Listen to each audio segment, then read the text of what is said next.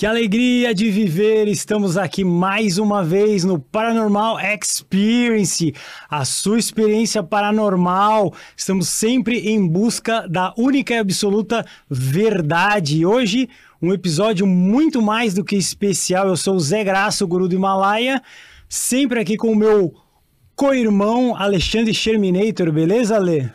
Tudo muito beleza, meu querido guru. Mais uma vez aqui no nosso programa investigativo.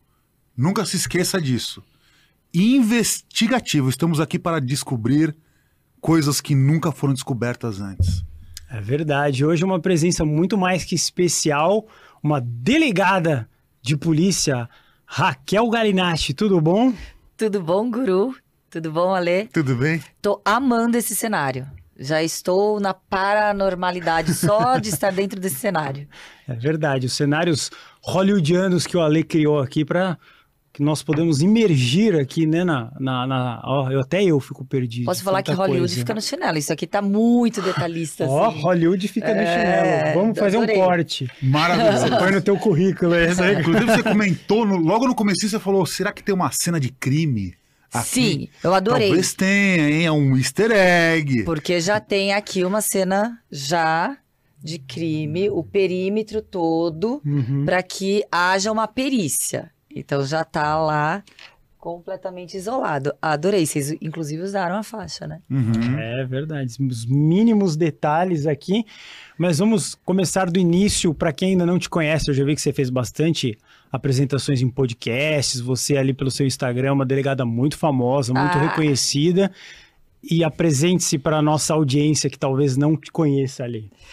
Eu sou a Raquel, delegada de polícia, presidente do Sindicato dos Delegados de Polícia do Estado de São Paulo. Represento os meus pares, né, os delegados de polícia, e sempre fico muito honrada em participar de podcasts, principalmente como o de vocês, né? Então, é uma honra. Então eu queria saber da delegada Raquel o que faz uma delegada, uma coisa básica, mas muita gente não sabe o que faz um delegado. É verdade, porque as pessoas, elas confundem as polícias, né? Porque tem polícia uniformizada, que a gente vê direto, e tem a polícia que não está uniformizada, que pode ser tanto a polícia civil, aqui eu pertenço, como a polícia federal. O delegado de polícia, basicamente, faz na vida real o que vocês fazem no, no mundo paranormal. É investigar Uhum. e buscar a verdade que tenha ocorrido para um crime ter acontecido. A ver- verdade real dos fatos, somente quem estava ali para presenciar. Mas a gente busca a, a- a verdade possível dos fatos para aí sim responsabilizar aquele que praticou o crime no mundo real. Entendi. Através de evidências, Evidências. que é o que a gente procura aqui. Sim, evidências, testemunhas, ah, os vestígios do crime, os vestígios, ah, o que a vítima também ela possa eh, informar-se viva. Porque muitas vezes a, a vítima não. é, o corpo fala. O corpo, o corpo que está morto, o cadáver, ele fala. Tanto que o cadáver, ele- o médico legista, ele tem todo o roteiro ali de como o crime foi praticado. Quando vocês isolam aqui um local de crime, como está desta forma, porque todo detalhe é extremamente importante. Na dinâmica da, da- de, de- até de, da empunhadura de uma, de uma faca, de uma arma, do disparo de uma arma, todos esses detalhes, mesmo que a gente não, não esteja naquele crime, vendo aquela cena na, na vida real, né, em- ao vivo e a cores, a gente consegue reconstruir, recons- a reconstituição dos fatos a gente consegue, pelos vestígios, pela, pelo, pelos sinais que o crime ali ele deixa. E qual que é o crime mais comum que, que você sempre fala assim, esse é o, o que mais acontece?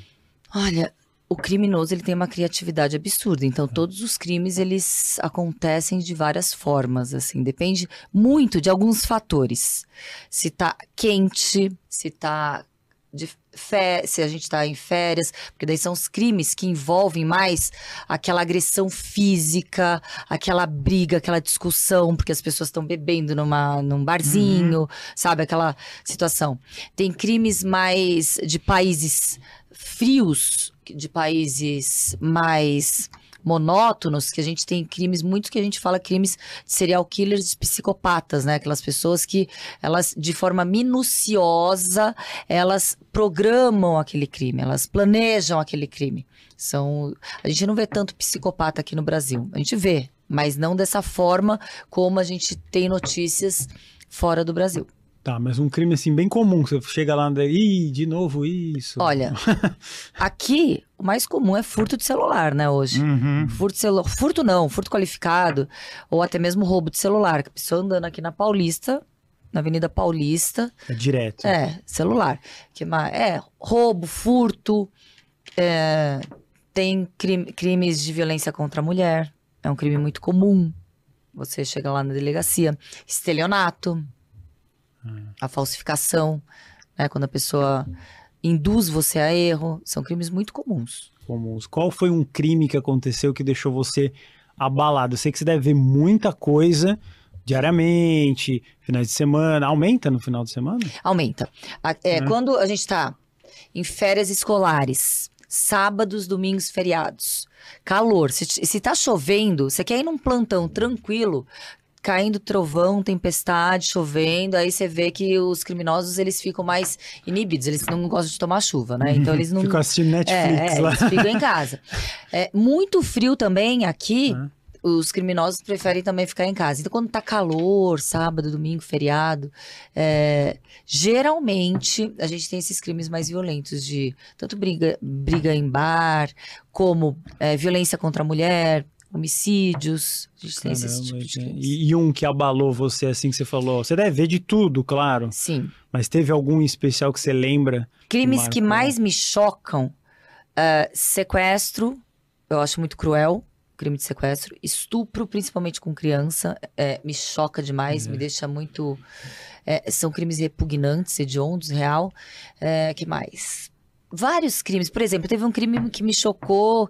Eu, eu estava no plantão, um menor foi conduzido até a delegacia. E os policiais militares falaram: a gente tem certeza que foi ele que praticou o latrocínio. O latrocínio é, ou é um crime que você quer roubar, quer pegar o patrimônio de alguém, e a pessoa morre, ou a pessoa não morre, mas é, é uma tentativa de matar aquela pessoa, a pessoa não morre, mas também é um latrocínio. E aí esse, essa vítima ela estava já paraplégica, tinha tomado um, um tiro na coluna, porque a moto dele foi roubada. Então, a- essa vítima quase morreu. Tava lá e o menor, de 16 anos, que com certeza ia sair quando ele completasse 21 anos. Então, esse crime realmente. é, são crimes que to- todas as vezes os crimes chocam, né? A, ba- a banalização da violência. É, parece que a gente está num mundo em que, por um tênis, as pessoas morrem. Então, é, é uma situação muito caótica. E deixa eu te perguntar, é, você é delegada. Sim. O que que significa exatamente isso dentro da hierarquia da polícia? Ah, eu não falei que. que de- Eu falei, né, que delegado faz, que vocês falaram. Vocês perguntaram, eu falei, né? Não, dentro da hierarquia. É, hierarquicamente, é o chefe da instituição. Tá, então você é a maior autoridade dentro de uma delegacia da Polícia Civil, é isso? Não, porque daí a gente tem as hierarquias também administrativas. Uhum. A gente tem hierarquia de carreira, que a- de- nas carreiras, hierarquia máxima é o delegado de polícia, mas a gente tem delegado de polícia terceira classe, segunda classe, primeira classe, classe Ah, especial, tá. que daí administrativamente é quem comanda, por exemplo, o funcionamento de uma delegacia. Aí vai ser o titular daquela delegacia. Ah, então delegado titular. Delegado ah, às vezes titular. aparece né, em- Tem. em- dando uma entrevista. Aí tem o delegado assistente. Ah, aí tem tá, o delegado plantonista. tá. Aí tem o delegado diretor de departamento, que Uhum. comanda um departamento inteiro. Tem o de- delegado diretor do departamento aqui da capital, ele comanda todas as delegacias aqui da cidade de São Paulo. Aí tem o delegado geral, que comanda toda a instituição Polícia Civil. Tá, então você é uma delegada de uma delegacia. Eu estou lotado em uma delegacia, mas como eu fui eleita presidente do Sindicato dos Delegados, eu represento os delegados de polícia do Estado de São Paulo. Quando eu estava na delegacia, você tinha lá o, o que, que- o que, que fica lá? O, o pessoal que vai para campo são os investigadores, é isso? Delegado também pode ir. Mas é, as atribuições depende. Por exemplo, É. quem vai cumprir mandado, Por exemplo. pode ser o delegado, pode acompanhar o cumprimento de mandato, diligências, né? Pode. As, as tarefas, elas são muito dinâmicas. Não tem uma tarefa assim. Na Polícia Civil, como a gente não tem rotina, não existe uma tarefa, ah, é, é, uma rotina, digamos assim. A gente não tem rotina. Não tem um Não tem um, dia um a dia, um script. Não tem. Mas, mas, eh, tenta, tenta explicar pra gente como é que é seu dia a dia. Só pra gente ter. Você chega lá na delegacia. É, ah, num tá plantão, fácil. depende de qual área que eu tiver. Por exemplo, num plantão, eu chego na delegacia, inicio o plantão, ali vão ter algumas pessoas esperando para ser atendidas. Muitas vezes a, a- a- polícia militar ou, a- ou se dirige até a delegacia com um flagrante. Geralmente é o- aquele que foi pego praticando o crime. Aí, claro que é uma prioridade, como se fosse uma. A delegacia de polícia, a gente pode fazer uma analogia. Uma delegacia de polícia diária é como se fosse um pronto-socorro do crime. Uhum. Quando a gente tá ali com uma dor de cabeça, no caso, a gente vai pronto socorro tomar uma aspirina, né? No caso, uma injeção. A gente vai até uma delegacia de polícia, a gente faz um BO de, de acordo com alguma situação, mas quando é uma emergência, precisa uma- de uma cirurgia emergencial, a gente vai no pronto socorro. Passa na frente porque é prioridade. Quando tem um flagrante, passa na frente porque é alguém que ca- acabou de cometer um crime. A gente tem a vítima, a gente tem que ter todos aqueles exames também que a gente precisa mandar no IML para ter os vestígios do crime, toda aquela, todo aqueles trâmites de polícia judiciária mesmo. Então é o- a, a delegacia diária, uma delegacia comum, normal que a gente vê em vários bairros. É assim. Agora tem a diferença das de- delegacias de departamento, que são aquelas delegacias que investigam crimes específicos. E- Então, o que eu queria entender é como é que funciona esse processo de investigação. Sim. Porque, por exemplo, sei lá, a gente, a gente no filme, a gente vê lá, o cara tá na mesa lá, a pessoa, o, sei lá, o delegado, o investigador, aí chega um, um gravatado com uma, com uma pasta, tó, pof, pega esse caso aqui, vai investigar. Tipo, sei lá, True Detective, por exemplo. Pega esse caso aqui, esse caso é seu. É porque lá é diferente. Lá a gente tem hierarquias diferentes, né? A gente tem o Ministério Público muitas vezes comandando a polícia, né? Aqui Ah, não. tá. Aqui a gente tem um, um outro tipo de polícia, a polícia judiciária. É, o delegado de polícia, ele é o chefe da investigação. Em outros países, o chefe da investigação é o Ministério Público. Tá, mas o, o papel de investigar, essa, essa a, papelada de, de ficar coletando provas é igual. É do delegado de polícia, os investigadores eles vão a campo muitas vezes. A campana hoje está sendo feita muito com o uso de tecnologia, né? Hoje os meios virtuais aí possibilitam com que eh, de forma virtual você consiga acompanhar aquele criminoso. Intercepta- interceptação telefônica, tudo com a ordem judicial. A gente tem que solicitar, mostrar o qual é o roteiro da investigação. O juiz eh, expede aquele, aquela ordem, porque tem que ser tudo dentro da legalidade. Tá. Então, só, só pra gente entender. Então vamos supor, eu e o Guru, nós somos dois delegados da- do mundo sobrenatural. Aí beleza, a gente vai ficar sentadinho lá na nossa, na nossa delegacia. Aí vai chegar uma pessoa lá, então, tô, tô sendo aqui assolado por um espírito, não sei o quê, blá, blá, blá, blá, blá. Aí a gente começa a investigação propriamente dita. E, e cada, por exemplo, eu posso ficar a cargo de uma investigação, o guru de outra, e essa investigação ela pode, sei lá, ficar correndo durante o tempo. Então a gente tem prazos a serem cumpridos. Uma pessoa não pode ficar sendo eternamente investigada, né? Então a gente tem prazos a serem cumpridos. Se a investigação não, fosse, não foi solucionada é, naquele prazo, aí cabe o Ministério Público ou o juiz arquivar aquele todo aquele conjunto probatório, aquele, aquela, aquele fato que ensejou a investigação ou ficar renovando a investigação. A gente não pode ficar ad eterno, deixando uma pessoa ad eterno sendo um- suspeita de um crime, entendeu? Tem prazos legais para serem cumpridos ali. Mas às vezes você não tem nenhum suspeito, né? É. é, quando a gente não tem indícios de autoria, que no caso é o suspeito que você está falando, e indícios de materialidade delitiva, daí fica mais difícil a gente instaurar um inquérito policial. Para a instauração do inquérito policial, quando a gente tem autoria, a- é, aliás, quando a gente não tem autoria, mas a gente tem a materialidade, a gente tem o crime. Mas a gente não sabe quem cometeu aquele crime, aquele inquérito é instaurado para a gente buscar quem é que praticou aquele crime. Uhum. Tá, tô começando a chegar Entendi. numa timeline aqui. Então tá. Mas aí como que chega o, como é que você escolhe um processo que você vai investigar ou ah, não? não tem, não é, não é de escolha.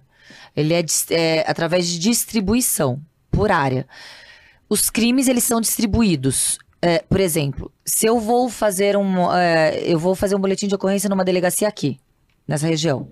Só que o crime foi cometido na Zona Sul. Esse boletim de ocorrência, esses fatos que foram noticiados aqui numa delegacia aqui, eles são remetidos para a área. Porque quanto mais próximo da área, muito mais possibilidade você tem para conseguir co- eh, coletar as provas, as testemunhas, etc.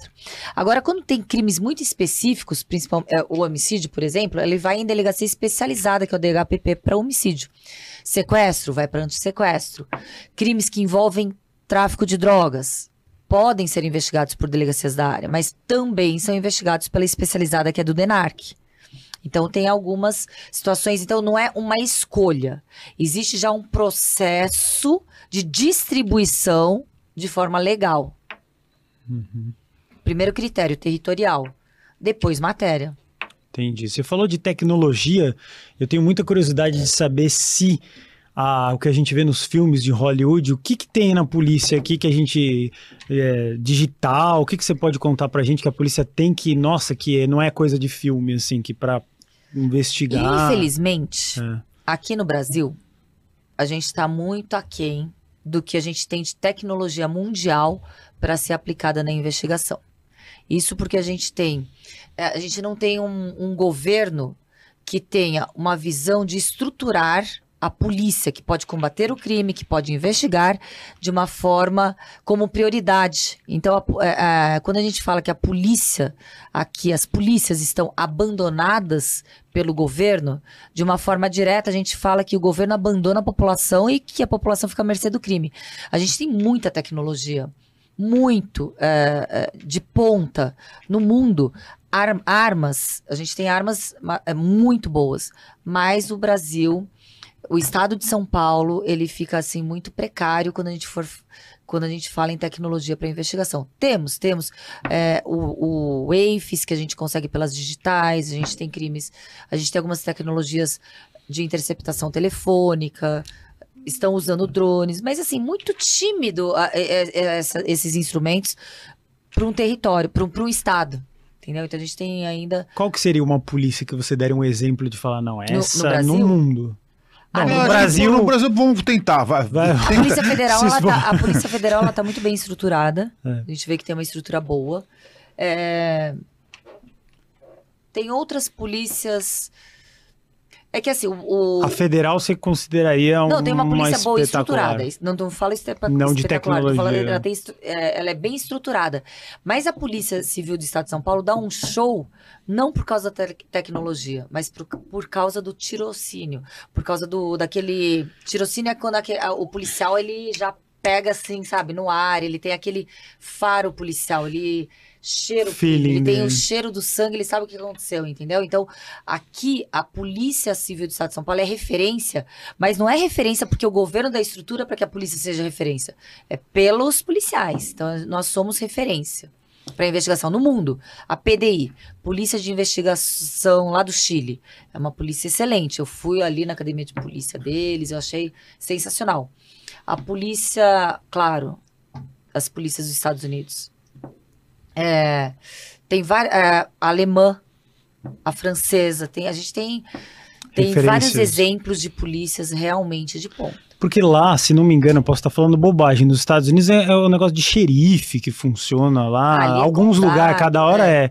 Aqui não tem nada a ver com isso, Não, né? ali Totalmente tem diferente. FBI, CIA, é totalmente diferente Totalmente lá. diferente. Tem Outro mundo seria. Tem várias outra... agências, é diferente, é, diferente. E você acredita que seria legal implantar isso aqui ou não? É porque ali é uma forma de eleição, não é, é completamente diferente, não é concurso público. Eu acho que a nossa realidade é, é outra. É outra. Não é tem outra. nem como. é, eu, eu acho que não, não teríamos como.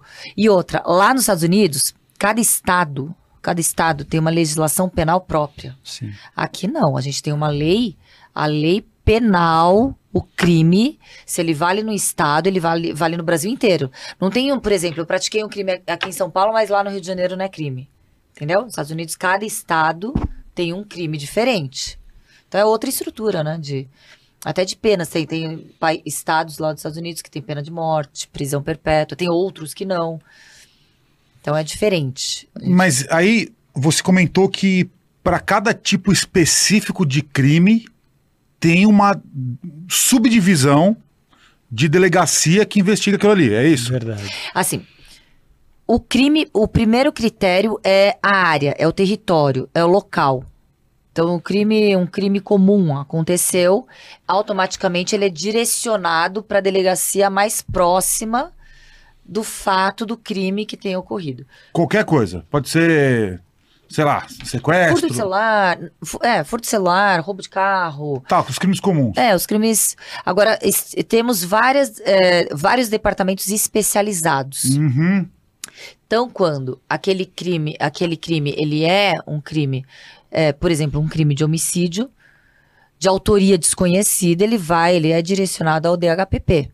Então, existe essa, alguns departamentos, um crime de sequestro, ele é direcionado para antissequestro. Tá, então são departamentos, Departamentos. dentro da Polícia Civil. Sim. Tá, aí, fazer uma pergunta meio esquisita. Mas lá nos Estados Unidos, sempre tem essa história lá, o, o próprio Arquivo X, tá? Arquivo X, o que, que era lá eram? Isso era um departamento específico lá no FBI de investigação de fenômenos paranormais. Uhum. Aqui no Brasil, a gente tem alguma coisa parecida com isso, mesmo que ninguém saiba? A gente tem. Opa! É, gente- não, não, não tô brincando, não tô falando sério. A gente tem muitas pessoas que Ah. se dirigem até as delegacias Sim. Por exemplo, eu, eu tive um caso que por oito vezes é, a vítima foi até a delegacia. Não, não que as oito vezes ela foi no meu plantão, não, ela ia em outros plantões também. É, de tanto insistir, tiveram que fazer um BO de que ela estava sendo abduzida e estuprada por um alienígena. e que ela. Não ria, guru! É, É Guru. verdade isso. Mas pode continuar, é muito bom. E, e todas as vezes que ela ia, a gente puxava já o nome dela, porque já tinha esse BO. Então a gente imprimia o BO e falava assim: olha, a gente está investigando. Porque não adiantava a gente falar de uma forma eh, normal, porque ela não entendia. Então era uma situação em que ela tinha certeza que ela estava sendo estuprada por um alienígena e que ela estava muito. mu- ela estava muito revoltada porque ela era virgem. Então, ela. É. Que situação. É, não, é- é- é- tudo bem, é que esse, esse fato aparece muito aqui no nosso programa, que são as relações, né? Intergalácticas. Intergala aparece muito. Então, Sim. a gente tem aí, é, e, e falo que é verdade, mas inclusive já contaram pra gente, o, o rapaz que veio aqui, que falou que esse negócio da relação é porque o- os aliens lá, os, os Greys, eles não possuem órgãos reprodutores. Sexuais. É. Então eles precisam usar homens e mulheres humanas para extrair o material. Ah, mas aí. aí Foi ele quando- que explicou. Então, mas isso já apareceu também. Gente que falou que estava sendo possuída, que estava possuída, que alguém baixou ali, por isso que praticou o crime. Isso já apareceu também. Isso é uma tese de defesa utilizada ali pelo mala que chegou até a delegacia. Ele falou assim: ah, beleza. Então você vai tentar se explicar no mundo espiritual, porque aqui no mundo real você vai ser responsabilizado. É, eu já aconteceu isso comigo aqui nesse programa. Teve um programa que eu, eu estava possuído. Aí eu participei possuído aqui. É, Mas tudo bem. e não parte. teve explicação, É, né? não Foi teve. só uma desculpa. Foi só. Não, eu estava realmente possuído. Então, mas então tem o departamento que é como se fosse o arquivo X, aí a gente não entrou não tem, nisso, não não tem, tem, é. era só um... Não, mas como, como funciona quando é nesse caso? É um BO não criminal. Ah, pera, falando nisso, o Edson Boaventura trouxe BOs aqui que estavam lá, os relatos, perseguição de viatura, bababá, objeto voador não, não identificado, que piscava e fazia giros no céu, não sei o quê. Lá, é, é, queimaduras no ombro esquerdo, tava no- tinha vários BOs, ele trouxe vários Você sabe documentos. que antes era muito comum, né, essa elaboração de BOs dessa forma, porque realmente as pessoas chegavam atordoadas na delegacia.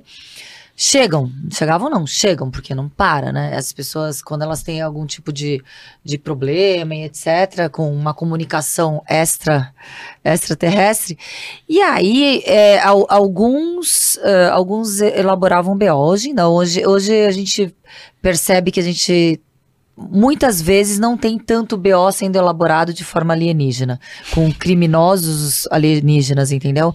É, porque a época os, os é, é, vira até lenda. Se você for pesquisar, aliás, é uma sugestão, hein? Uhum. Vocês que trabalham, vocês que trabalham não, vocês que têm um podcast em Somos relação a isso, investigadores. vocês podiam é, pedir através do, do Serviço de Informação ao Cidadão, SIC, é, boletins de ocorrência que envolvam alienígenas e extraterrestres. Eu acho que isso, aí, isso daria uma, no mínimo, uma história bem legal, um livro. Porque as pessoas. Você ajuda a gente nisso? Não, porque quem dá, quem dá autorização é o, pró- é o próprio governo. Vocês tinham que solicitar como cidadão Sim. serviço de informação, SIC, né?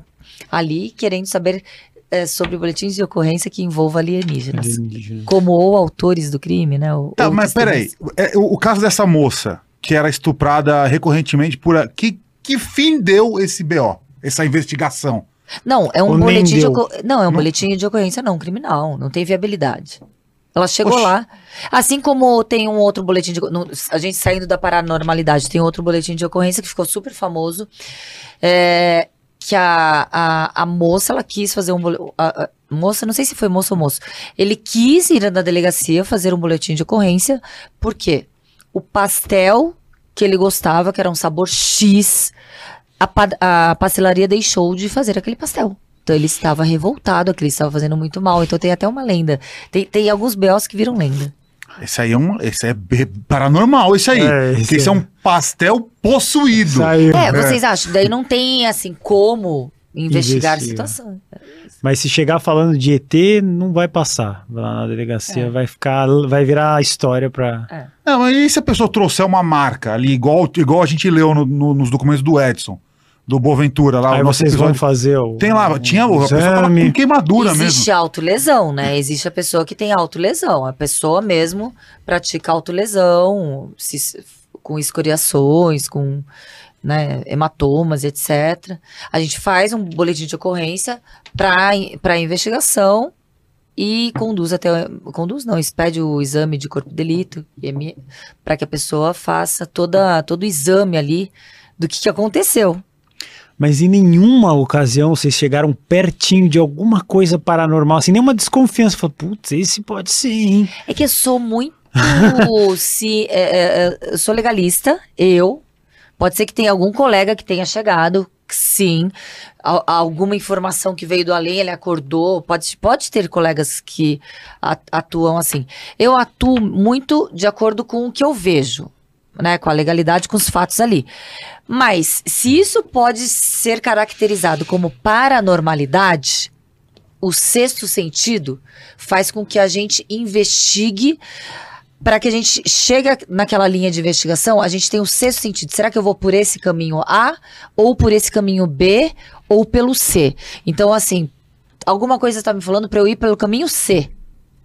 Pelo caminho C. Porque, claro, se você não achar nada no caminho C, você vai no caminho A, B, até exaurir todas as vias e linhas de investigação. O sexto sentido pode te conduzir, sim. Tá. Aquilo faz com que. Pode ser paranormal isso? Se eu falasse É, assim. sim, Sim, não, sim. mas é- essa é uma boa pergunta. O que, que você, Raquel, acha? Você acha que é uma coisa que vem de fora ou é do seu cérebro que sua sai o seu, né? É, então, intuição, eu acho que tem, a- é, tem muita correlação com o que você tem de bagagem de vivência, experiência empírica. Uhum. O que, que você já vivenciou, as experiências que você teve, o que você viu, né, de forma pragmática, de forma real, não, não em teoria. E aquilo faz com que você tenha um déjà vu, tenha, de repente, um insight e, fa e, e perceba situações em que, de repente, você pode estar. ou. Déjà vu é meio que paranormal, mas- né? mas Quando tá. você parece que você já vivenciou Já aquela situação aquilo, e não, tá mas- É, vivenciando. é, é. Não, mas assim, desculpa, Guru, mas assim, conta você Uhum. se teve algum crime que você estava investigando. É que a gente perguntou, na verdade, de, de um crime eh, que possa ter evidência paranormal. Mas aí você está falando da intuição É. ou da paranormalidade para você resolver crimes. Deve ter alguma série disso, eu não sei. Mas, né, um, um delegado, um delegado médium paranormal. Que Não usa- conheço, hein? É, mas poderia ter, né? Você, já aconteceu alguma coisa assim que você recebeu uma, um, um, um sinal que te ajudou a conduzir uma investigação e achar alguma. O sinal pode ser o sexto sentido? Isso, isso. Pode ser um sexto sentido. Um feeling, né? Feeling. Algo que você. Que, al- algo que faz com que você vá para um caminho de linha de investigação. Tá. Para que você chegue. a- Né? Porque Uhum. existem vários caminhos a serem percorridos. Claro. para você buscar. E você atribui isso a você mesmo ou a alguma entidade superior? Eu É. atribuo por experiências empíricas, por A você. experiências em que você tem uma bagagem Um que você faz com que você tenha aquela, aquela repetição, de repente condicionada de, de situações, e com aquela, com aquela experiência de situações, você pode repetir ou até mesmo chegar em- é, e, e pular etapas e não cometer outros erros, anterior, erros anteriores. Mas cada um vê de uma forma. Tem gente que vê isso como um, né, uma divindade, tem ge- gente que vê isso como alguém que está te direcionando, te guiando, uma força superior, cada um vê de uma forma. Eu vejo de uma forma mais científica e pragmática. Eu não Tá. vejo tão mística. Sim.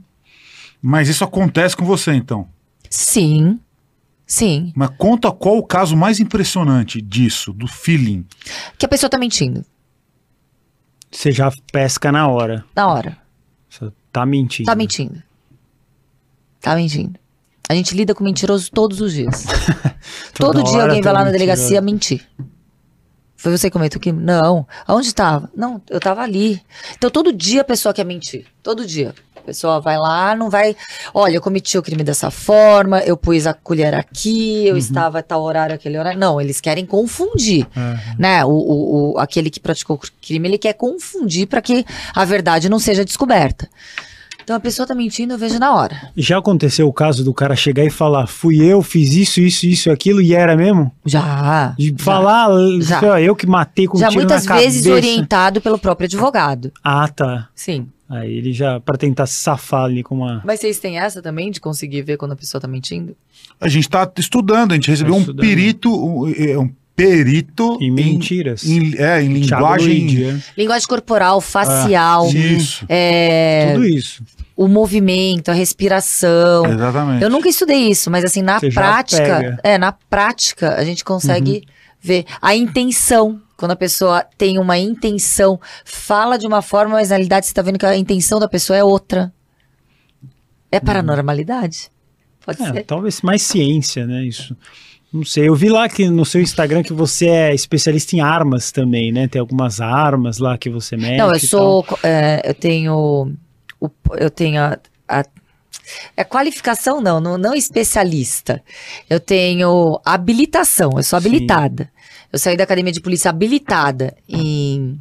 Tanto em revólver, em, em cara, carabina e submetralhadora, eu fiz o TAT 1.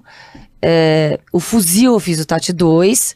A 12 e a pistola e o revólver, eu saí habilitada da academia de polícia. To- todos os delegados que saem da academia de polícia, eles saem habilitados nessas três armas, basicamente: pistola, revólver e 12. Aí, se você quer um TAT 1, TAT 2, um é, que, que pela nomenclatura da Academia de Polícia Civil do Estado de São Paulo. Aí você faz cursos para você ter outra habilitação. Mas eu não sou uma. É, como é que é? Especialista. Não. Não, eu sei, mas aí você já teve que operar essas armas. Não, sempre. Em treinamento a é, gente sempre, sempre utiliza. faz. É, sempre, sempre. E quando você tá empunhando essas armas tal, você pede alguma coisa pra alguém ou não? Você vai Como só assim? na, no teu cérebro?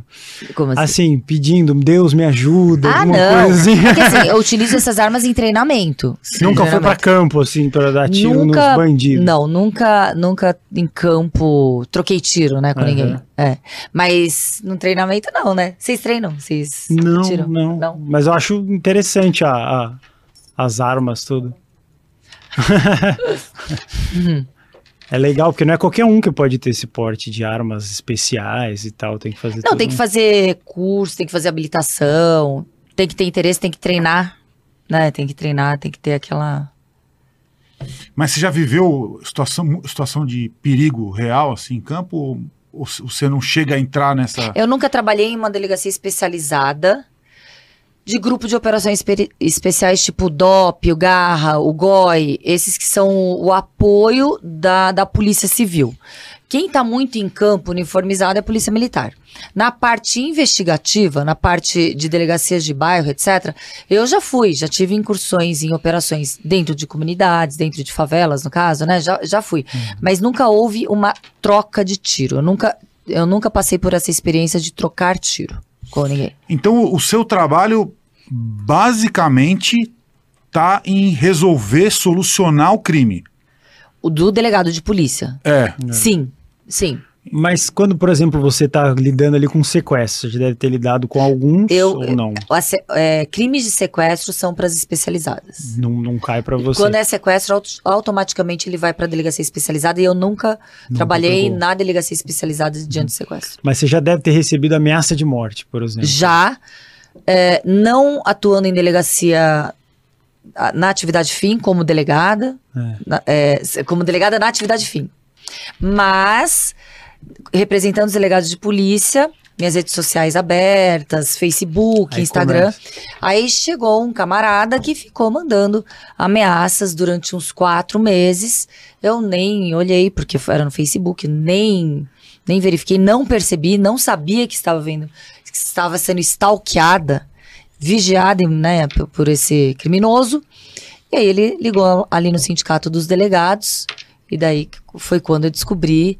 Imediatamente fui até os meus colegas da Delegacia de Crimes Eletrônicos. E em menos de 24 horas a gente ident- identificou o criminoso. Ah, É, e essa é uma boa pergunta. Se eu recebesse o Alê Cidadão Comum, o que, que a gente deve fazer? Ir na E delegacia? na delegacia, levar o máximo de, de conteúdo ali, de provas que você tiver, porque no caso eu levei também o, o qual eram os nomes que essa pessoa se apresentava, deu pra muito facilmente identificar. As pessoas acham que, que na internet eles vão ser anônimos, né? O teu era Facebook. Era Facebook o cara. Ninguém usa mais o Facebook. Não? Não, eu tô brincando. Mas aí é, é, você mostra lá, ó, tal pessoa e o, e o, e o Face, alguém Eu da levei delegacia. todas as mensagens, tinham mais de 500 mensagens, né? do- Nossa, era muito. ameaça de morte, de esquartejamento, de degola, tinha muita mensagem, muita mensagem. Você, o, o cara usou toda a literatura gra- gramática Macabra. brasileira existente. Macabra. Caramba. Mas e uma vez eu ouvi de um amigo meu que a delegacia especializada mais traumática pro policial é a de crimes eletrônicos. Por quê? Por conta do- dos conteúdos que ele vê lá, de, de, de foto, de vídeo, e de, putz, Eu acho, eu ouvi que a delegacia, uma das, né, traumáticas, uma, uma área bem traumática, uma área bem chocante é de pedofilia. Será que não é isso? eh, pode ser. Pedofilia praticada através da- das, ah, do conteúdo de internet? É, pois é. Eu acho que é essa. Essa aí é bem horripilante. As pessoas, elas realmente não conseguem ficar muito tempo nessas delegacias. E nesse caso, vamos pegar, por exemplo, a delegacia, a sua delegacia. As, as delegacias especializadas, elas vão pegar só um tipo de, de caso específico, tipo sequestro, estelionato, crimes eletrônicos. Não, não, estelionato vai em delegacia comum. Crimes eletrônicos também pode ir em delegacia comum. Então, como, como, que, como é que funciona essa. Como é que é, é, o, o caso é enviado ou não para uma. Quando que ele sai da sua delegacia, que é a, a primeira delegacia, para virar uma delegacia Não tem, o- é, tem esse critério que eu falei que é de objeto, né? De, de, de matéria. Tem o, Uhum. o critério que é da localidade e tem o critério também de, do crime, da- do, do, do objeto do crime. Mas, por exemplo, eu, eu tava numa outra delegacia, houve invasão do centro de treinamento CTT do Corinthians. É, os jogadores estavam ali, eles ficaram reféns, etc. Houve. Quebraram, acho que até roubaram bens do- desses jogadores, os- a torcida organizada ali do Corinthians. Eu instaurei inquérito, delegacia da área, mas a hierarquia achou que era melhor essas investigações irem para a especializada de crimes que envolviam torcida organizada. Ah, então tem uma especializada para torcida. Tem de, de, de crimes que envolvem ali Olha.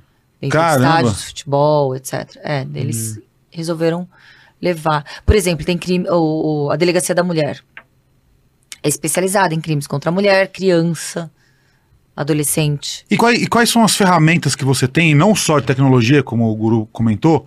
E, e- então, qua- quais são o, assim, o corpo de profissionais que você tem à disposição para te ajudar? Por exemplo, sei lá, você tem lá um. Tem um caso que envolve, sei lá, ritual satânico, por exemplo. Daí você tem um, um, um- um teólogo, um pastor que pode, pô, me ajuda a entender os Ah, sim, mistérios. sim, sim, sim. Você pode.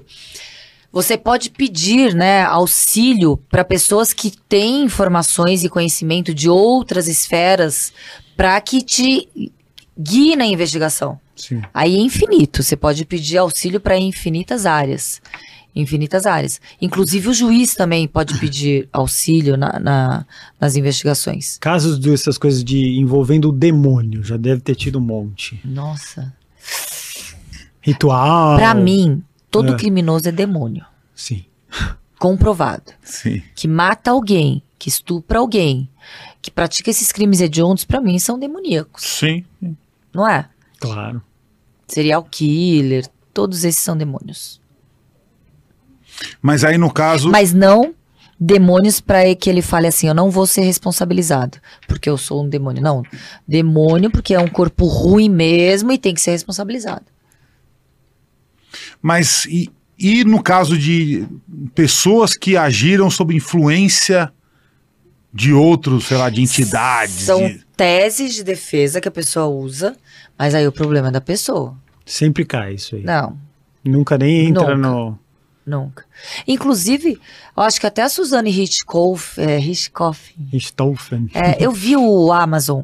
Ela, inclusive, ela quis alegar, né? Vocês viram que ela quis alegar algo desse sentido? Uma alienação, que ela, tava, ela não estava com a- as faculdades mentais plenas ali, que ela estava em choque com alguma coisa. Eu lembro que no documentário apareceu algo nesse É sentido. aquele filme que tem duas versões. Tem duas versões. Aí a É. versão Dela. O menino que matou os meus pais. É. Ela quer, ela quer usar a, a li- a linha de defesa, é infinita, né? As pessoas usam a, a linha de defesa que quiserem, mas não cola, não. Mas isso, isso aí já é na, na fase do, de defesa, de julgamento, quando tá num juiz, é isso? É. Que é a defesa que elabora essa história. Mas, quando a pessoa é interrogada na delegacia de polícia, ela pode também mentir dessa forma. Ah, tá. Que é o, prim, é o primeiro, a primeira fase do processo. Primeira, a primeira porta de entrada ali do crime se dá na delegacia de polícia, quando você tem aquele crime que aconteceu, acabou de acontecer. Então você pega o depoimento das vi, da, da vítima, testemunhas, o interrogatório do réu. E muita gente usa esse recurso. O quê? De estar possuído. Não, não, não, não, não, não, não é tão, Tão assim. comum. como- Não é tão comum? Não, não. A gente parece que é mais comum do que a gente Não, imagina. não é. Não é, eles não. Não, sei, não é todo mundo que tem a cara de pau de falar isso, né? Mas é, talvez alguém tenha falado porque tenha realmente acontecido.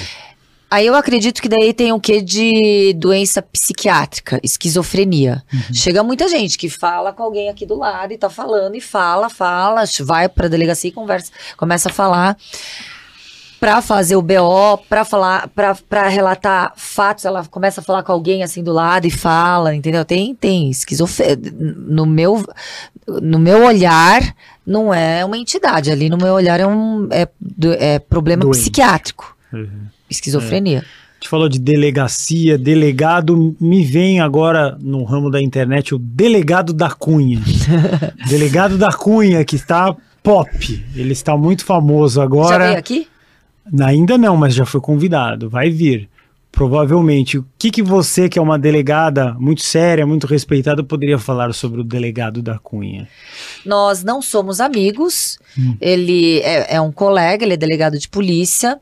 Eu sou presidente do sindicato e represento todos os meus pares, mas ele também não é associado ao sindicato, ele não faz parte dos quadros dos associados do sindicato, porque é, o sindicato dos delegados é facultativo. Não é aquela, é, naquela filiação compulsória. Não. Se você quer, você contribui. Se você não quer, você não contribui. Não, mas e com relação à exposição que ele tomou, assim, o, o, É, o, a- o- o nível a- da exposição a- que a ele teve. exposição, ele, ele foi tipo o Justin Bieber dos delegados, não é? Não foi isso. É, ele ficou isso. muito famoso. Isso foi positivo pra vocês? Negativo? O que, que você avalia? Eu tenho um, um pensamento que uma exposição positiva, claro que é benéfica para uma instituição.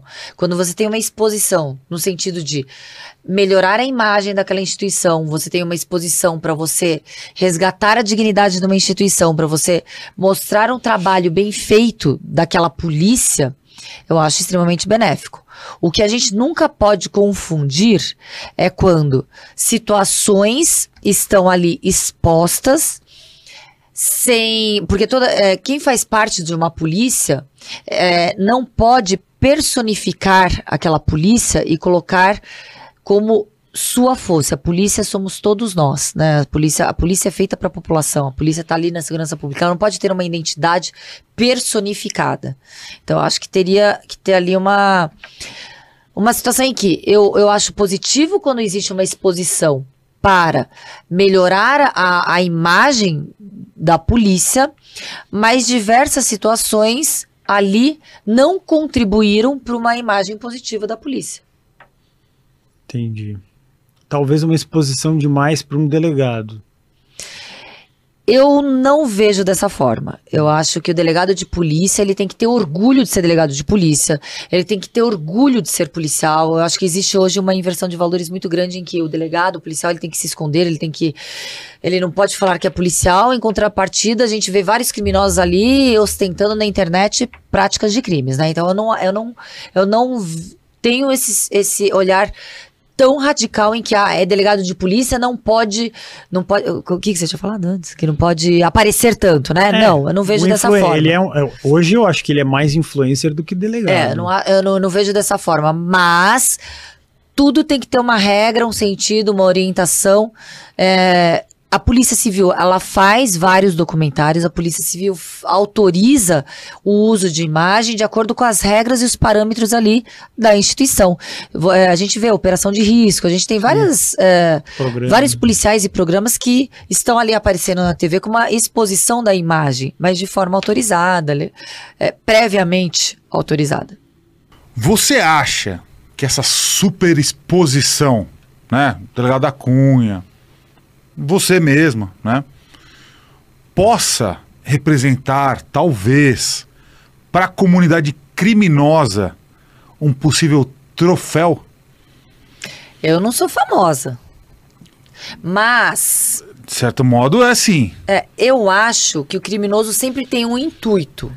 O criminoso ele pratica crime para quê? Para ter lucro. Ele pratica crime quando ele não é um psicopata, ele não é deturpado, um, um serial killer que pratica crime. Através, porque o serial killer ele tem assinatura.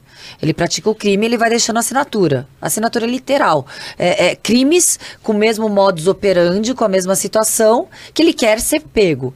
É, o criminoso ele pratica o, o crime com um objetivo específico troféu, eu acho que é muito pequeno para o criminoso, né? Não tem essa. Eu acho que, é, na minha opinião, não vejo dessa forma. Mas, obviamente, a gente não subestima ninguém, nenhum tipo de criminoso. Mesmo o camaradinha que ficou falando que ia me matar, que ia me estuprar, etc. A gente não menospreza criminosos, mentes doentes, etc. Não existe subestimar criminoso. Mas que o policial seja troféu, eu acho que o todos os policiais são troféu. Quantos policiais foram mortos depois do horário de serviço que a gente viu em janeiro? Então é uma sensação em que a gente sabe que a, a, a, nós somos um alvo ambulante. Tempo todo a gente sabe que o policial ele é policial 24 horas e aí tem uma série de fatores, né? A falta de estrutura do governo, a falta de reconhecimento, a inversão de valores, a bandidolatria. Então tem uma série de situações em que o policial, ele, ele tem uma, uma profissão perigosa não só por ser um escudo, um anteparo entre a sociedade e o crime, mas por estar por, por ser policial 24 horas. Agora, a superexposição, não acho que isso potencialize ou piore a situação do policial. Tem policial que nem mesmo Instagram tem e foi e é morto, né, por ser policial. O criminoso quando ele quer matar, ele vai lá, ele tenta tenta investigar e vai e mata. Vamos aqui deixar algumas dicas, você que é uma delegada, de, por exemplo, é, fugir de assalto dos celulares, o que, que você daria de dica? Porque acho que é o furto mais Nunca comum. Nunca ande com celular na rua, falando celular. Primeira dica, uhum. não fale com seu celular na rua. Não fale. Infelizmente, é o que eu estou batendo na tecla, é inversão de valores. É, nós que estamos supostamente livres, temos que estar aprisionados na nossa liberdade completa de exercer uma liberdade de falar ao telefone, no telefone celular, andar na rua. A gente tem que ter liberdade, cuida, cuidado e cautela, porque nós estamos o tempo todo em ambientes minados. Tá, não, não usar, então. Não, não no- usar. Carro, o que, que dá pra fazer pra fugir Carro. de assalto? É, aquela, aquela é, a direção defensiva. Você tá vendo um sinal que vai ficar vermelho, você não vai parar, principalmente à noite, madrugada. Aliás, quando, quando é à noite e madrugada, o sinal ele já fica amarelo piscando. Vocês já perceberam? Que ele já não tá mais vermelho em várias localidades aqui da cidade de São Paulo. Já perceberam isso? Ah, ele já então não é fica isso. vermelho já. É por segurança. É, ele já tá piscando pro amarelo. É, porque é, você será. se- pos- provavelmente você poderia ser um alvo ali. Dá uma olhada ali na situação, se tá. Não para o carro um próximo do outro quando o sinal vai fechar, vai indo devagar para você pegar o sinal aberto. Tem algumas situações que, por mais que seja batidas da- de se falar tem que estar. O, o grande problema é que ninguém está 24 horas em alerta, em estado de alerta, em estado de atenção. Ninguém consegue estar 24 horas com as suas defesas é, em dia. Tem uma hora ou outra que tem uma distração, uma vulnerabilidade, então. E o criminoso ele pega essa oportunidade. O, criminoso é covarde, oportunista, mau caráter e vai pegar uma oportunidade que você tá vulnerável, distraído, que você tá ali para ele dar o bote. Então é essa situação. Porque o criminoso ele tem vantagem, porque ele já tá ali esperando o momento adequado para ele praticar o crime. E andar em grupo, alguma coisa assim também funciona? Geralmente eles preferem pessoas mais velhas, mulheres ou, ou não? Isso não tem É, eles, pre- eles preferem sim pessoas que apresentam de uma forma geral uma vulnerabilidade. Português, claro, que sejam vítimas mais fáceis. Mas eu vi um vídeo que, que não é tão novo, mas que está recentemente circulando na internet, nas redes sociais da internet. Ali eles falam que é uma senhora de 44 anos. Eu tenho 45, então eu não falo que é senhora, né? Mas eles estão falando, nossa, senhora de 44 anos. Ela estava realmente com um vestido, não aparentava ser policial aposentada. E ela tá sentada no ladrão com a arma assim na cabeça. Vocês viram? Que o ladrão tentou roubar uma outra mulher na frente dela lá. Ela abordou o ladrão, conseguiu imobilizar o ladrão e colocou o ladrão no chão. Então, assim, o ladrão, ele, ele espera situações em que ele acha, pelo padrão normal, que sejam mais fáceis. Entre você, você, vocês dois, ele é mais alto que você, não é? Com certeza. Então, Uns 50 Eu seria uma quilos a mais. vítima mais, se possível. vocês dois estivessem na rua, o ladrão vai escolher. Os dois estão distraídos. Ele vai escolher você. Só que Mais se você fraco. for um puta de um ninja, sabe, cinco artes marciais, ele pode ter feito uma escolha errada. Mas geralmente ele vai pelo padrão. Pelo padrão. Muitas vezes o, o ladrão pega e se dá mal.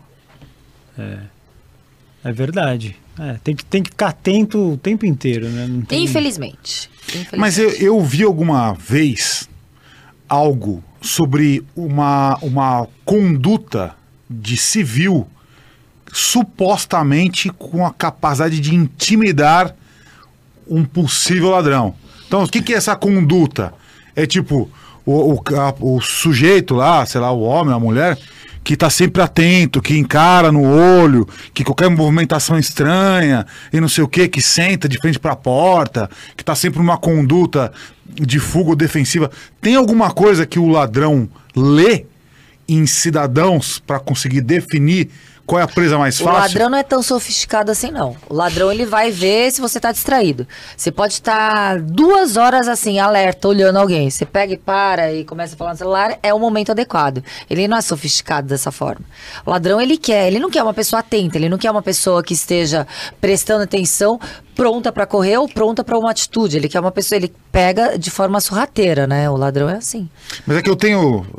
A não ser que já é um alvo já estudado, um alvo certo, que é a- essa vítima que ele tá querendo praticar o crime. Por que, que o Brasil tem uma sensação de impunidade tão terrível? Por que, que a gente tem essa sensação? Eu, não, eu sim, a gente sabe, óbvio que é porque é, é, dificilmente os crimes são solucionados, porque o pessoal sai da cadeia muito fácil, não é condenado e não sei o quê. Mas eu queria entender do ponto de vista institucional.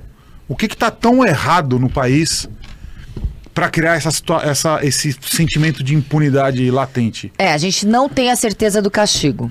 Primeiro, porque a gente tem uma. É, a polícia. Quando a, quando a polícia ela, ela tem a atribuição principal que é investigar e combater o crime. Automaticamente a população ia ficar protegida com essas atribuições todas feitas de acordo com a sua totalidade. Só que aquela polícia que tem essa, essa obrigação, ela tem quase que 40% de policiais a menos para trabalhar Claro que você cria um vácuo ali. Já começa aí. Já começa ali, que o policial, ele não, é, automaticamente são todos os crimes que estarão ali, de uma certa forma, sendo investigados, combatidos, denunciados, etc. Ou vai começar a dar uma, um acúmulo de, de, de, de situações que devem ser solucionadas. Então, em primeiro lugar, eu acho que a principal responsabilidade dessa situação de insegurança permanente é a falta de estrutura e é a incapacidade e incompetência aqui no governo do estado de São Paulo, ao longo desses mais de 30 anos, em dar estrutura para que a polícia combata o crime. E na minha opinião, eu vou até plagiar é, uma frase do Falcone, do Giovanni Falcone, que é o juiz que o da, da Operações Mãos Limpas da Itália disse: quando o governo não está do lado do servidor público, daquele que tem a atribuição de proteger a população e a sociedade, isso significa que ele já bandiou para outro lado. Eu estou plagiando a, a, frase dele que eu acho perfeita para responder a sua, a sua questão. Quando você não dá estrutura para que o policial tenha colete balístico, viatura adequada, arma adequada, para ele combater, investigar e proteger a população, de que lado esse governo está? é, já teve algum caso de que envolveu paranormalidade? Chegou até você? Paranormalidade, mas a gente sabe que no primeiro momento é isso que a gente acha que é paranormal, né? Mas a gente vê que é problema psiquiátrico. Uma, uma moça que é todo dia, 4 horas da manhã, na delegacia, delegacia às vezes vazia, às vezes cheia.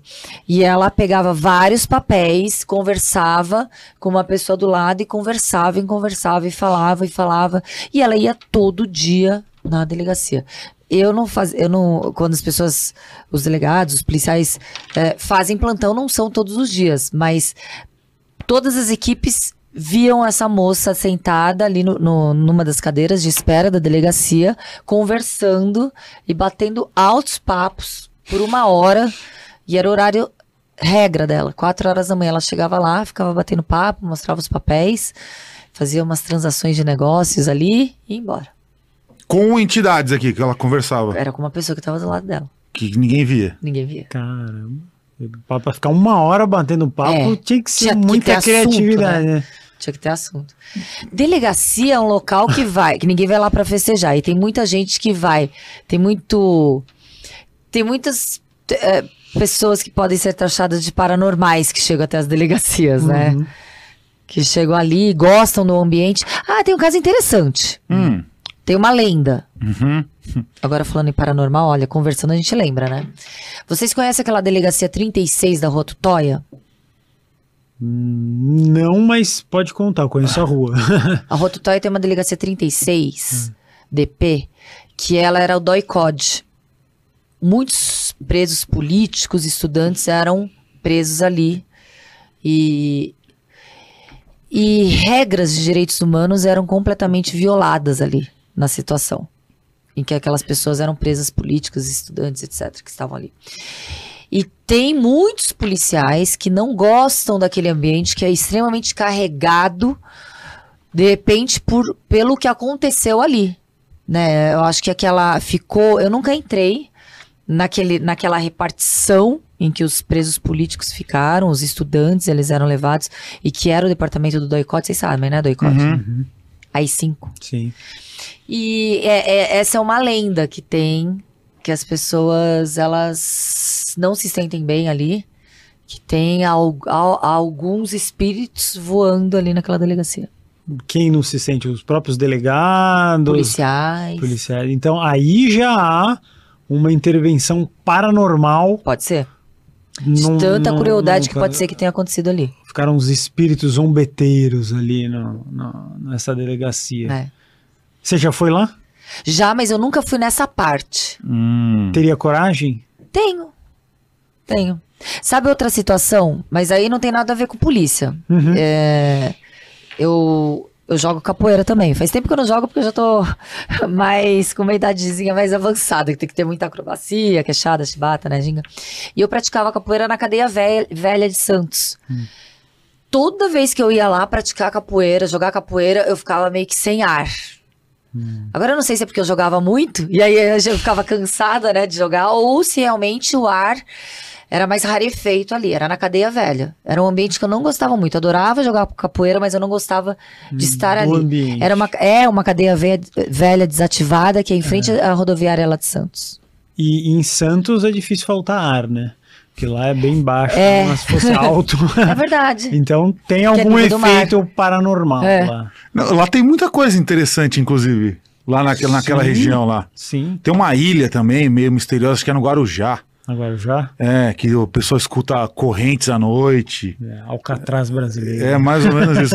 Mas teve algum caso, assim, na, na sua vida, durante esse período, de algo que você não fez por conta de intuição, alguma vez que você não saiu numa diligência, não sei, alguma campana, alguma coisa que você deixou de fazer e que você depois descobriu que aconteceu alguma coisa esquisita? Não, não, mas eu já, já escutei de colegas que já deixaram de ir a algumas diligências e foram dil- diligências ou situações nervosas. Eu já, já, já tenho, já ouvi casos de colegas que não foram e aí deu um desenrolar bem meio esquisito ali.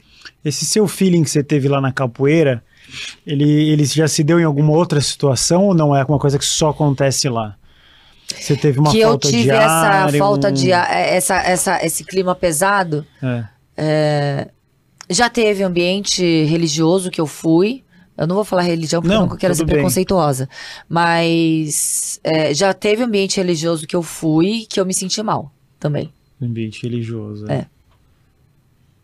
Que você sentiu algo próximo dessa falta de Senti ar? mal, é. Eu não me senti bem, não me senti. Eu senti alguma coisa esquisita. É. E você chega a visitar os locais dos crimes onde acontecem? Sim, sim. E dá o mesmo feeling ou não? É mais, bem mais tranquilo? Você vê o presuntão lá e tá tudo bem. Eu não tenho problema muito de ver, de ver morto, não. Não tenho problema. Não.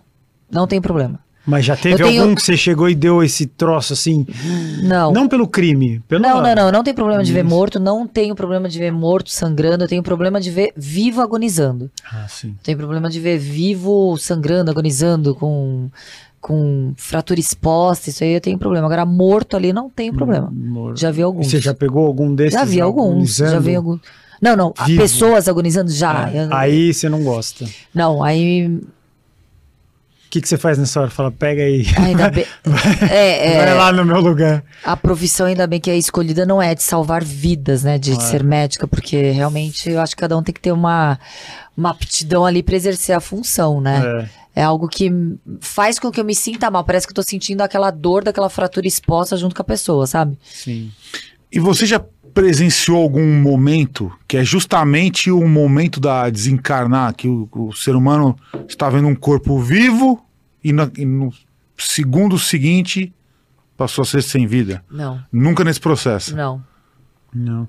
E o que, que você atribui a essa projeção da dor?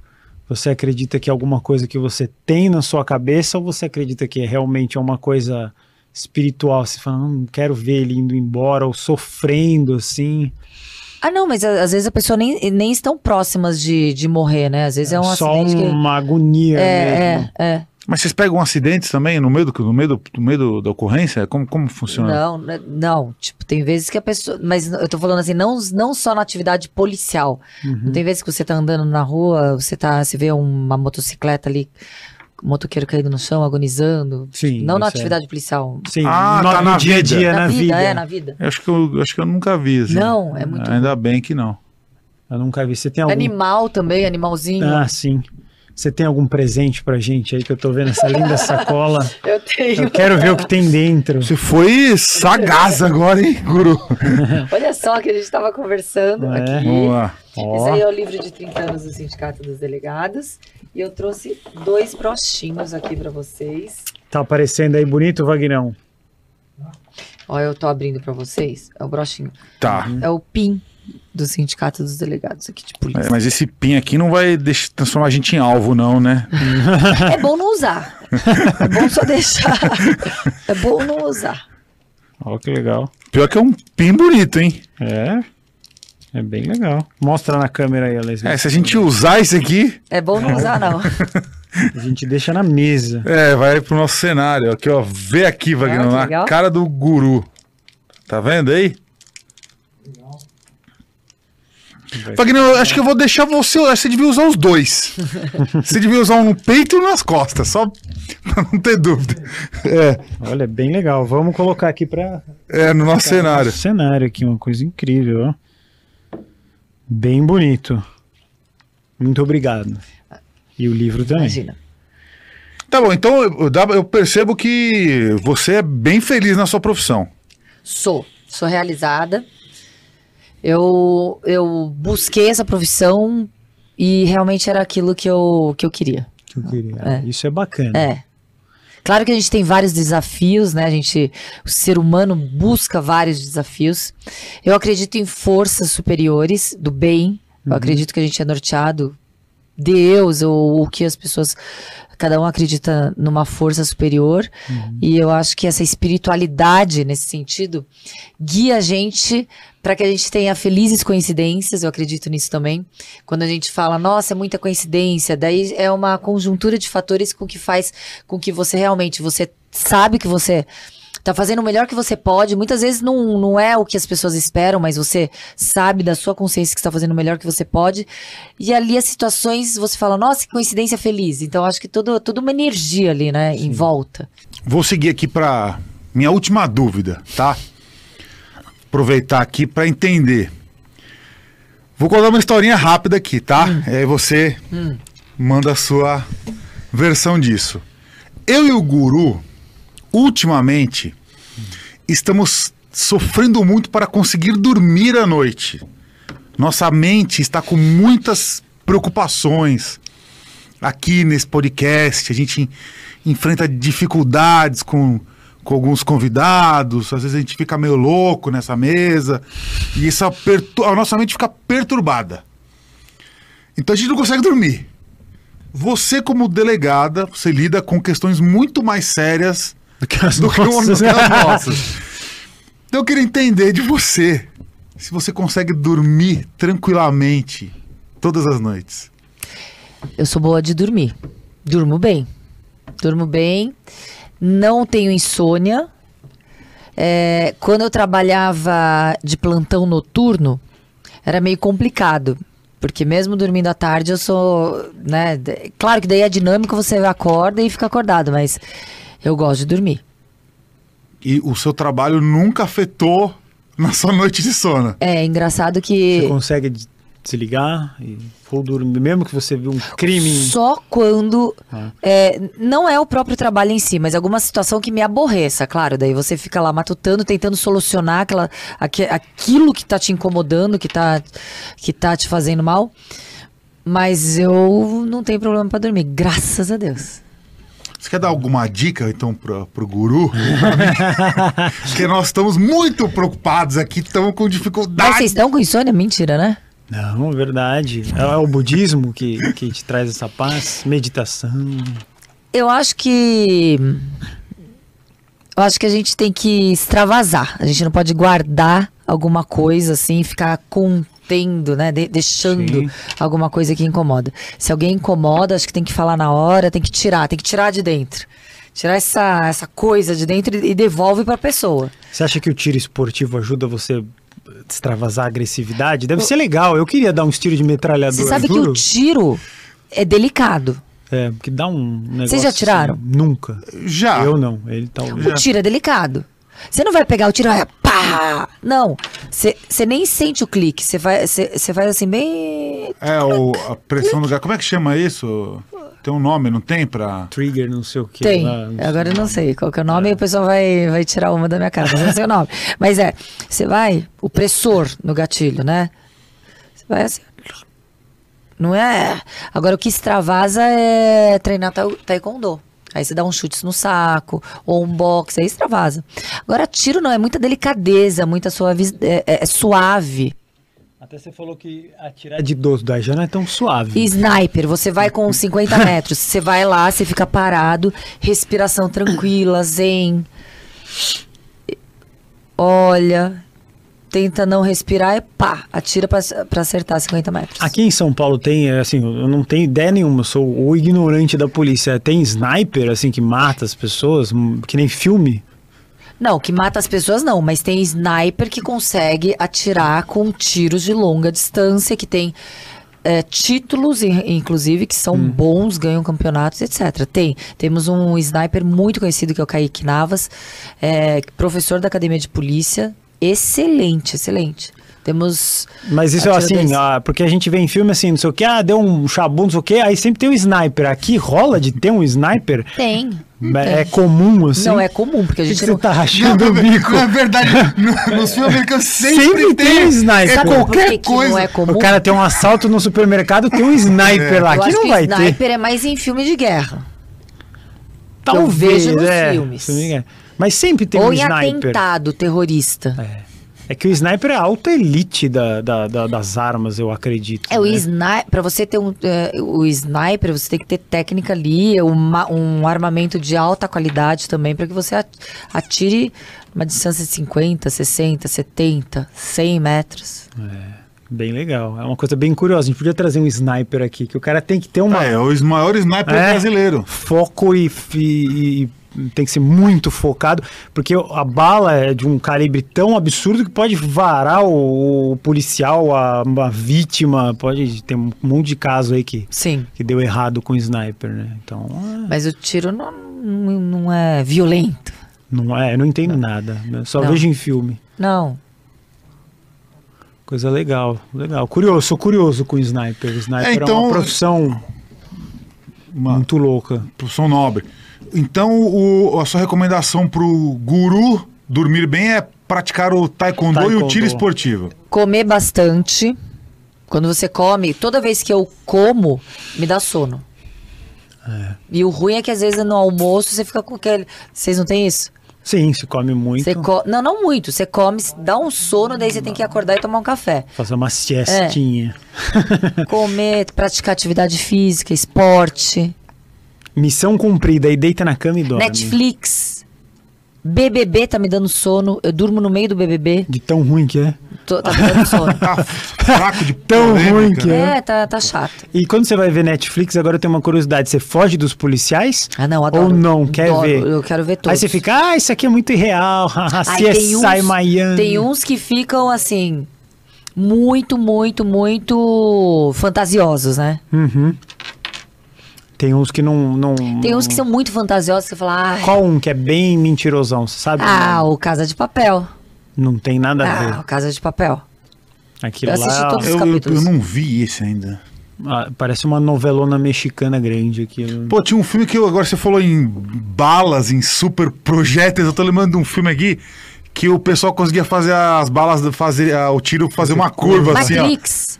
Não, não, é, é, é, o Matrix Matrix é não. meio isso. É, mas era, um- era um que o cara tirava, assim, ele dava, tirava com efeito assim, um, aí a bala vinha, zoom, Não era Matrix, fazia não. uma curva Tem um assim, filme ó. do Schwarzenegger que é assim, eu não lembro o nome, mas é assim que uma bala que sai. Mas o último legal que eu assisti na Netflix foi o Golpista do Tinder. Que é real, É né? bem, é bem recente esse. É, é né? real. O, o, o Wagner já, já, já, já, já teve um- uma, uma época da vida dele que ele fazia isso. o Vagnão, ele, eu vou contar aqui a verdade. O Vagnão já teve uma namorada russa que ele conheceu no Tinder. E ele falava que ele era um milionário brasileiro. Mas e a, a, russa Ru- acreditava. e, e ele acreditava que era uma russa também. Ah, então tá bom. e, ela, e a russa tava sempre pedindo dinheiro pra ele. Chumbo trocado. É. Tem muito coisa de crime Ela acreditava que Tem. me namorava e eu acreditava que namorava ela. assim? A inocência do. Ela morava em que cidade, Vagnão? A russa? É, eu acho que no centro mesmo. no centro. E por que ela pedia dinheiro, você acha, se ela te amava tanto? É, não parei pra pensar, mas eu acho que ela tava carente. Hum. E você, como é que você sabia que ela existia, a russa? Ah, porque ela falou comigo. Falou em que língua? Ela, ela falou em russo comigo. Ela ligou pra mim e falou. Ligou da Rússia? Ligou da Rússia. Chernobyl. Que beleza! Ei, Mas, viu, Ale? Ah. É, que nem a, a doutora, ela falou que é delicado, né? é, o negócio de tiro.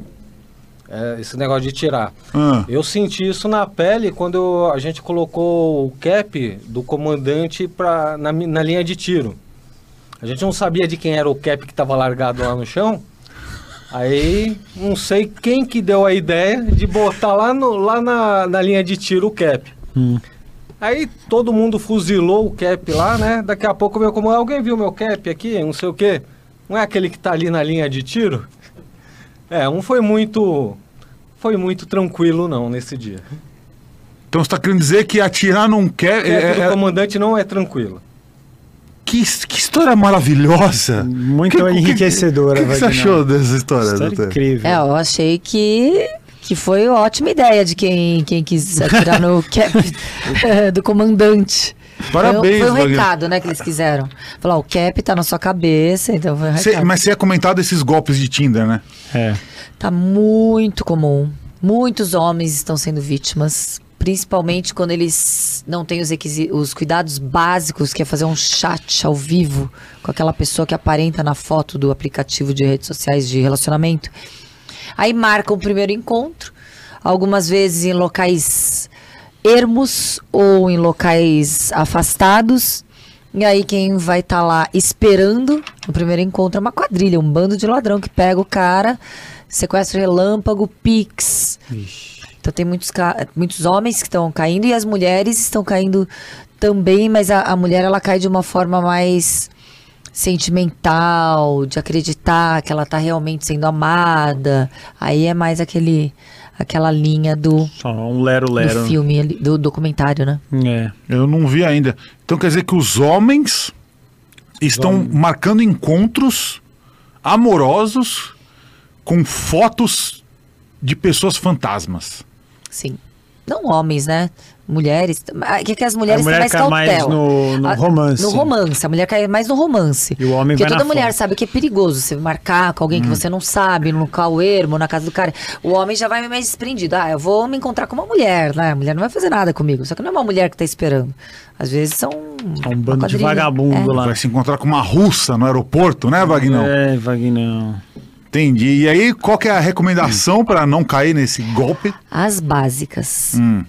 Faz um chat ao vivo, uma chamada. Câmera, né? Câmera. Sem voz, essas coisas que voz dá Não pra... é um. Mas pode, mesmo se fizer um chat por câmera, a pessoa do outro lado pode continuar cometendo, tá, tá- pode ser um golpe um pouco mais sofisticado. Pode ser mais sofisticado, então por isso que são vários fatores juntos, não é só um fator que vai fazer com que você tenha segurança naquele bate-papo, naquela paquera virtual. São é, vários, vários fatores que você deve, de forma cumulativamente, ter vários cuidados. Outro, pesquisar a vida dessa pessoa. Dá um Google, ver se essa pessoa tem outros aplicativos, eh, outras redes sociais. Ah, boa. Ver se realmente ela tem um Face, hall de amizade. É, Instagram, Face, Instagram, como é que é? Twitter, LinkedIn. Twitter, ver se ela tem amigos ou se é um- uma rede social vazia. Ver também se a pessoa. Quando você vai marcar com a pessoa, se você já tá lá no intuito de não vá beber pra ficar embriagado, ficar alegre, sem plenitude das suas faculdades mentais, né? Fique mais esperto, mais em alerta. Então são aqueles cuidados básicos que, que, que- sabe o que acontece? As pessoas, quando elas estão envolvendo sentimento, elas automaticamente elas tiram a- aquela defesa. É, é manipulação sentimental. Então a pessoa ela quer acreditar que aquela pessoa, que, que aquela imagem ali realmente está nutrindo amor ou está tendo alguma situação. Então muitas vezes alguns cuidados básicos são dispensados com aquela vontade que seja real a situação, entendeu?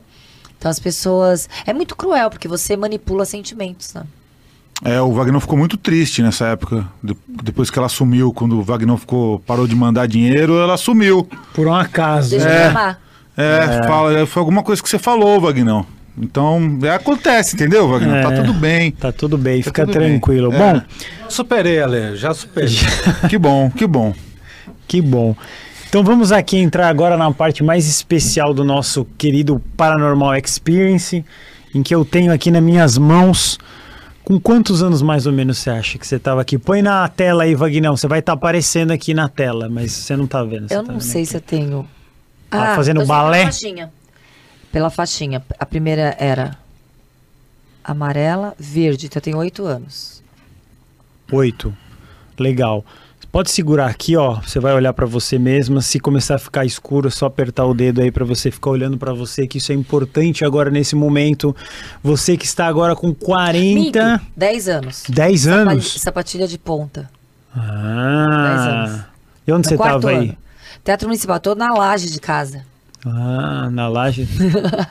Literalmente na laje Ó. da caixa d'água. Há 35 anos atrás, hein? 10 anos, 35 anos atrás. 35 anos atrás. Olha que coisa incrível.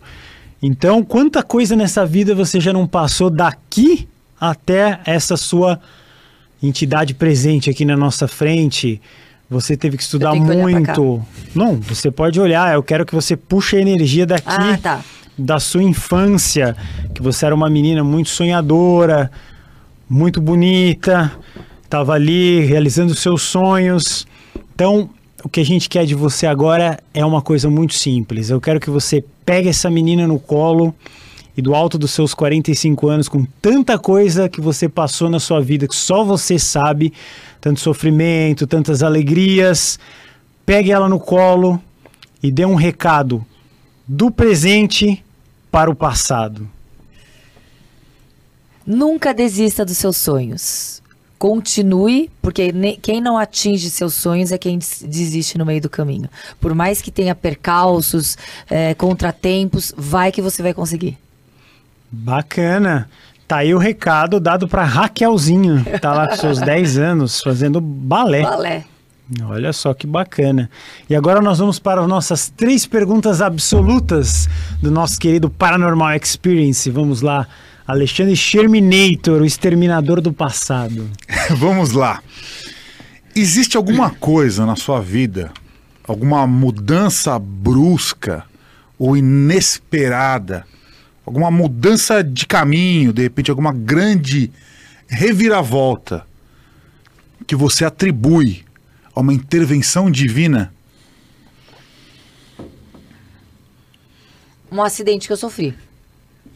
Pode Como ser. foi? Foi voltando de Campos do Jordão. Eu estava com sono.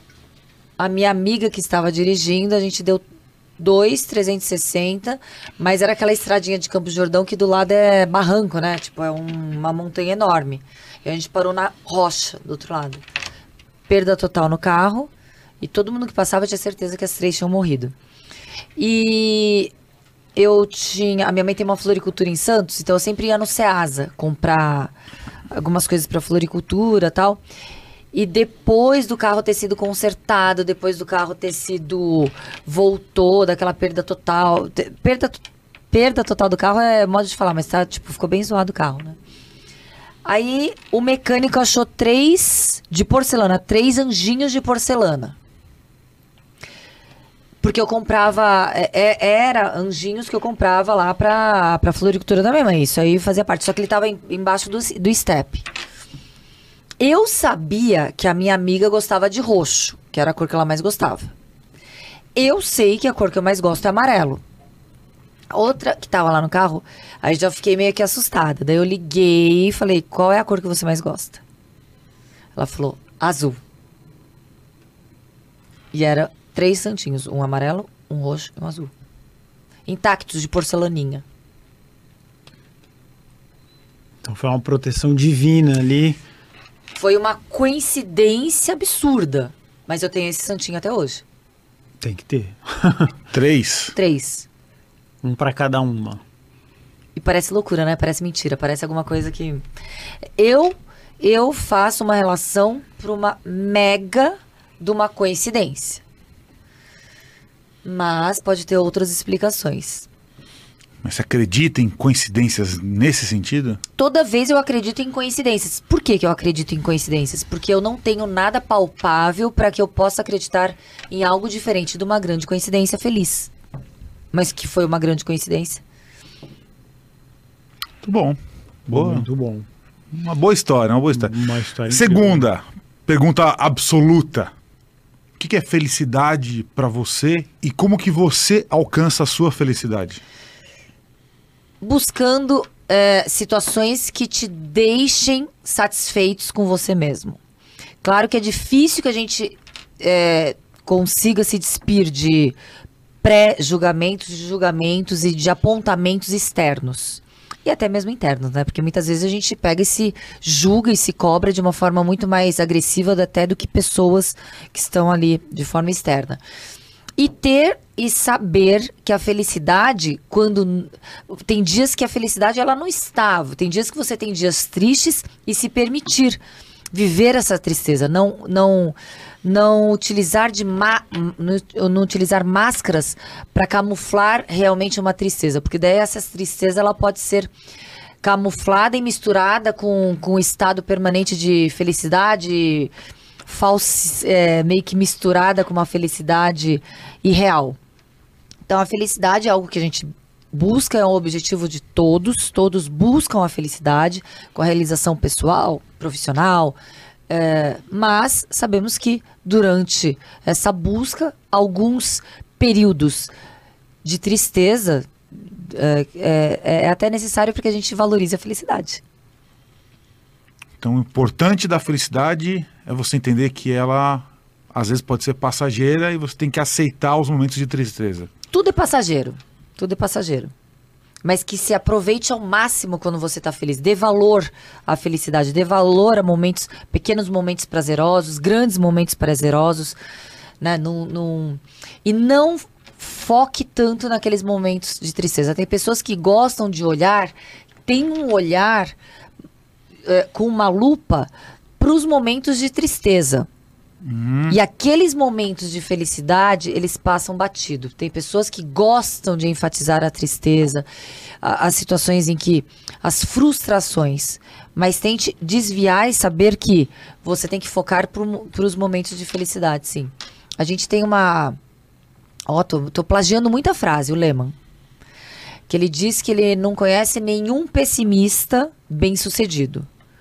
Então, com a felicidade é a mesma coisa. Não, não, não, não vive, não viva uma tristeza de uma forma pessimista. É só comigo, só, só vai acontecer coisa ruim, é sempre assim. Não. Saiba que é passageiro. E quando vier a felicidade, agarre de toda forma. Boa. Uma bela definição de felicidade. Vai ficar marcado aqui no nosso canal. Não, é verdade, claro. Todos os entrevistados aqui têm essa, essas perguntas que a gente fala absoluta. Então, Aham, absoluta. todo mundo que quiser com, é, consultar as últimas perguntas, podia ser até um, um corte Faz um, a gente sempre, faz um né? corte depois É. no final do ano, depois de, de, de- Todas de a- um o que é felicidade para um padre anglicano, para um padre católico, para um pessoal da Umbanda, para uma delegada. Então é, E aí? É, é meio que. É meio que coincide a as maioria respostas? das pessoas falam mais ou menos isso. Então, tá vendo como é o objetivo meio que comum, É né? meio que Independentemente da profissão, da Sim, religião. Mas tem gente também que nem o Petri que falou que não tem felicidade. tem gente que fala que a felicidade não tá na vida. Tem de tudo. Tem respostas bem esquisitas e boas também. Tem um que falou que a felicidade é dar views. Sim, teve isso Esse também. foi maravilhoso. Foi maravilhoso. Tem gente que fala que a felicidade tá no dinheiro, tem gente que fala que não. Algoritmos. Sim, É, algoritmos. é. é. O youtuber, né, veio aqui, aí ele É. falou que a felicidade era quando o vídeo dele dava muito view. Para cada um. E agora, a pergunta máxima e total desse programa, que é aonde a Raquel acha que ela vai após a sua morte? O que, que você acha que vai acontecer com você? Vocês sabem que isso é algo que eu tenho medo? Sim. Eu tenho medo de pensar, de viajar nisso, porque eu não tenho resposta. Eu não tenho resposta. Eu. A resposta que me dá mais tranquilidade e que não me deixa angustiada é que a gente vai ter uma vida depois em outro plano. Que a, a nossa vida não vai acabar e desaparecer como pó hoje. Que a gente vai, a gente tem uma missão aqui, mas que a gente vai continuar e gostaria que tivéssemos memória do que a gente que, que a gente não desaparecesse e apagasse a nossa memória e tudo que a gente viveu. Que a gente vai é, espiritualmente tendo. Por isso que, que eu acredito que espiritualmente, energia, força superior exista. Porque senão seria muito triste achar que a gente vive e desaparece, e desaparece um pó no universo e nunca mais a gente sabe. E desliga a mente e desaparece tudo. Então é algo que me intriga, que me deixa às vezes angustiada quando eu penso de forma mais profunda, porque eu fico em rodeios e não vejo e não consigo ter uma resposta racional. Só respostas e hipóteses colocadas, né? É, então você sente uma certa angústia, Uma angústia. Ao, ao ser questionado sobre a morte. A- ao quando eu questiono, quando eu penso, quando eu tento pensar o que vai acontecer. É verdade. Foi uma, uma boa resposta também. Você demonstrou com sinceridade é, a angústia, né? A morte pode trazer isso também, Pode. que é o, o desconhecido. É um, O inexplicável. o inexplicado. Que estamos todos os dias tentando explicar. A, a gente vai chegar lá. E é a única certeza que a gente tem. É verdade. É, a o única único- certeza. Certeza que todo mundo que tá aqui vai Certeza. morrer. Certeza. Só a gente só não sabe quando. A não ser que a gente traga alguém da cabala egípcia aqui que eles falam que sabem a data da morte. Eu vou trazer alguém aqui que vai falar a data da minha morte, aí você confere. Se eu morrer, você, você fala. Ah, eu não quero saber a data da minha Você morte. mesmo vai conferir. É, não, mas aí você transmite. o guru realmente morreu. Se eu morrer antes. é, eu, eu tenho curiosidade sobre a cabala egípcia. Vamos ver se isso realmente funciona. Então aprendemos muito hoje sobre delegacia, sobre coisas incríveis que permeiam o mundo paranormal, não é, meu querido Alexandre Sherminator? Com certeza. Foi um episódio edificante. Aprendemos mais recursos e métodos para investigar e continuar nosso Para trabalho. não sermos assaltados tão facilmente Também, nessa também, cidade também. lamentável em que moramos. E nem cair no golpe do Tinder. Ah, acho que, acho que a gente vai cair, não. Você tá no Tinder? Não. Não, então também não, a gente não tem Então você cair. cai no golpe de outro aplicativo, Happening, In- Inner Circle. Tem outros já Tem vários, né? É o, tem um que eu gosto muito, eu chama. Como é que chama? Grinder. Esse, ah, você gosta do Grindr? Eu gosto desse. É um dos pioneiros, né, que surgiu. esse eu gosto, esse eu gosto. É um Tinder do- mais. Pros novo? meninos. Ah, tá. E de- deve dar a mesma coisa que o Tinder também, esse Grindr. Eu acho que o Grindr veio antes do Tinder e é de meninos pra meninos, né? Sim, mas já houve casos de, de pessoas que foram enganadas por esses gr- Grindr também? É, no, a gente não tem estatística de qual é o Ah, de aplicativo qual de é, rede ah. social. Eu só falo um aplicativo de rede social. Muitas vezes Mas a eles nem pessoa chega lá na delegacia e fala, fui enganado, me... Aí nem fala qual é o não aplicativo. fala qual é o aplicativo. É que dá uma certa vergonha, né? Oh! É. É, a realidade é essa. As Sim. pessoas primeiro elas têm muito tabu aqui no Brasil, né? Eu acho que a pandemia acabou um pouco esse tabu. Eu vejo muito mais gente falando conheci pelo aplicativo do que eu via antes da pandemia. Uhum. Agora com a pandemia, ah, conheci no aplicativo. Todo mundo fala hoje. Ninguém tem muita vergonha. Tinha uma vergonha de É. falar que usava, né? É, porque é, com a pandemia, automaticamente os nightclubs, Bar. bares, discotecas, danceterias fecharam. Como você vai se relacionar, conhecer pessoas? Através dos aplicativos de, de Rede.